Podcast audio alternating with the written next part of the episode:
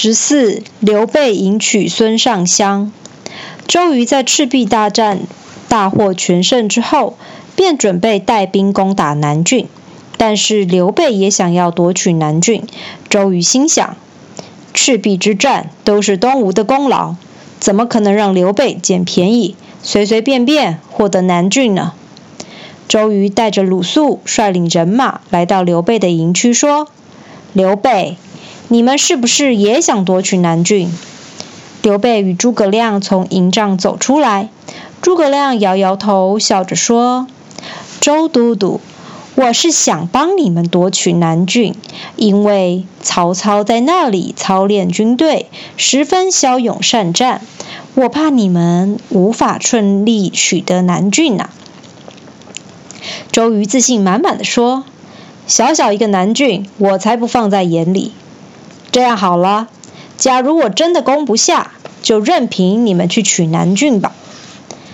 听到这样的回答，诸葛亮笑容满面地说：“大丈夫一言既出，驷马难追。都督说话可要算话。”诸葛亮请鲁肃当见证人，证明确有此此事。周瑜回到东吴后，马上带兵去攻打南郡。可是万万没想到，曹操的军队竟然如此厉害。周瑜还被毒箭射中胸口而受伤，只要一生气呀，他的伤口就会迸裂开来。曹军知道周瑜受伤，每日派兵到周瑜阵前叫骂。周瑜实在忍不下这口气，因此不顾胸前的伤口，亲自驾马出门迎战。战场上。曹军继续对着周瑜大声谩骂，周瑜便假装自己伤势复发，从马上重重的摔了下来，不省人事。手下将周瑜带回营区，周瑜便对部下说：“你们快去传播假消息，说我已经毒发身亡。曹军觉得有可乘之机，一定会来进攻，我们就可以布下天罗地网。”一举擒住曹军。于是东吴士兵挂白旗、搭灵堂，开始准准备丧事，假装周瑜真的去世了。曹军果然上了当，误以为周瑜已经死亡，便趁着夜色偷袭吴营，没想到又中了埋伏，最后只好落荒而逃。等到周瑜打败曹军。准备去取南郡的时候，却发现南郡城上竟然站着赵云，高声呐喊：“周都督，你说过取不下南郡就可以由我们主公来取，所以我奉了诸葛军师的命令来取南郡。”周瑜一听，自己辛苦攻打曹军。竟然让刘备坐享其成，气得七窍生烟，立刻下令攻城。赵云命令士兵在城上射箭，万箭齐发之下，周瑜只好退兵。他想改去攻打荆州，没想到荆州也被关羽占领。这两个晴天霹雳的消息，让周瑜又气到伤口迸裂，当场昏厥过去，不省人事。众人赶快抢救周瑜，当他一醒来，就愤怒地说：“我不亲手杀了诸葛亮，死也不会瞑目啊！”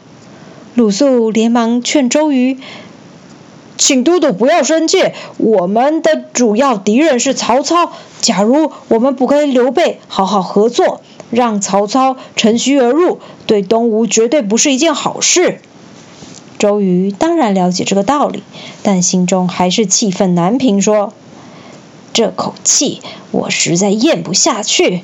此仇不报非君子，总有一天我一定要找到机会，亲手杀了诸葛亮，才能消我的心头之恨。”另一方面，在蜀汉的阵营里，刘备在自己的两位夫人去世后，一直感到悲伤寂寞。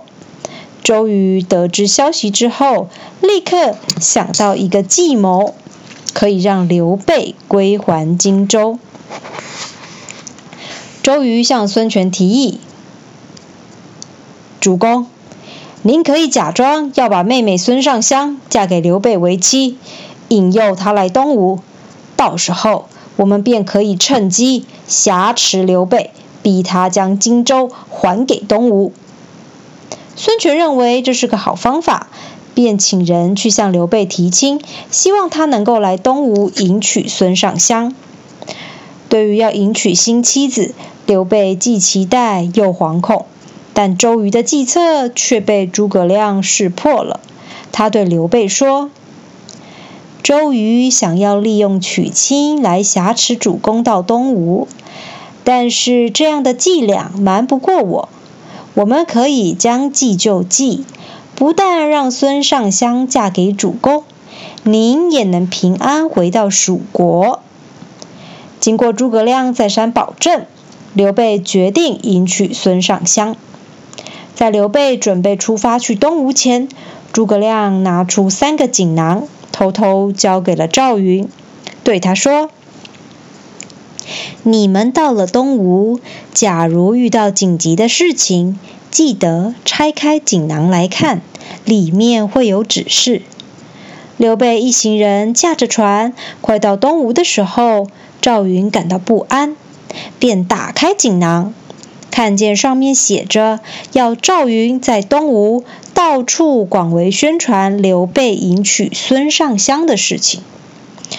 船只一靠岸，赵云立刻带着手下在东吴街上大张旗鼓地购买喜事用品，并且大肆宣传刘备要跟孙尚香结婚的事。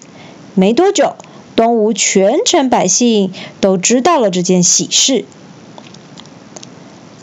刘备娶亲的消息很快传到了吴国太的耳里。吴国太是孙权与孙尚香的母亲，他知道后。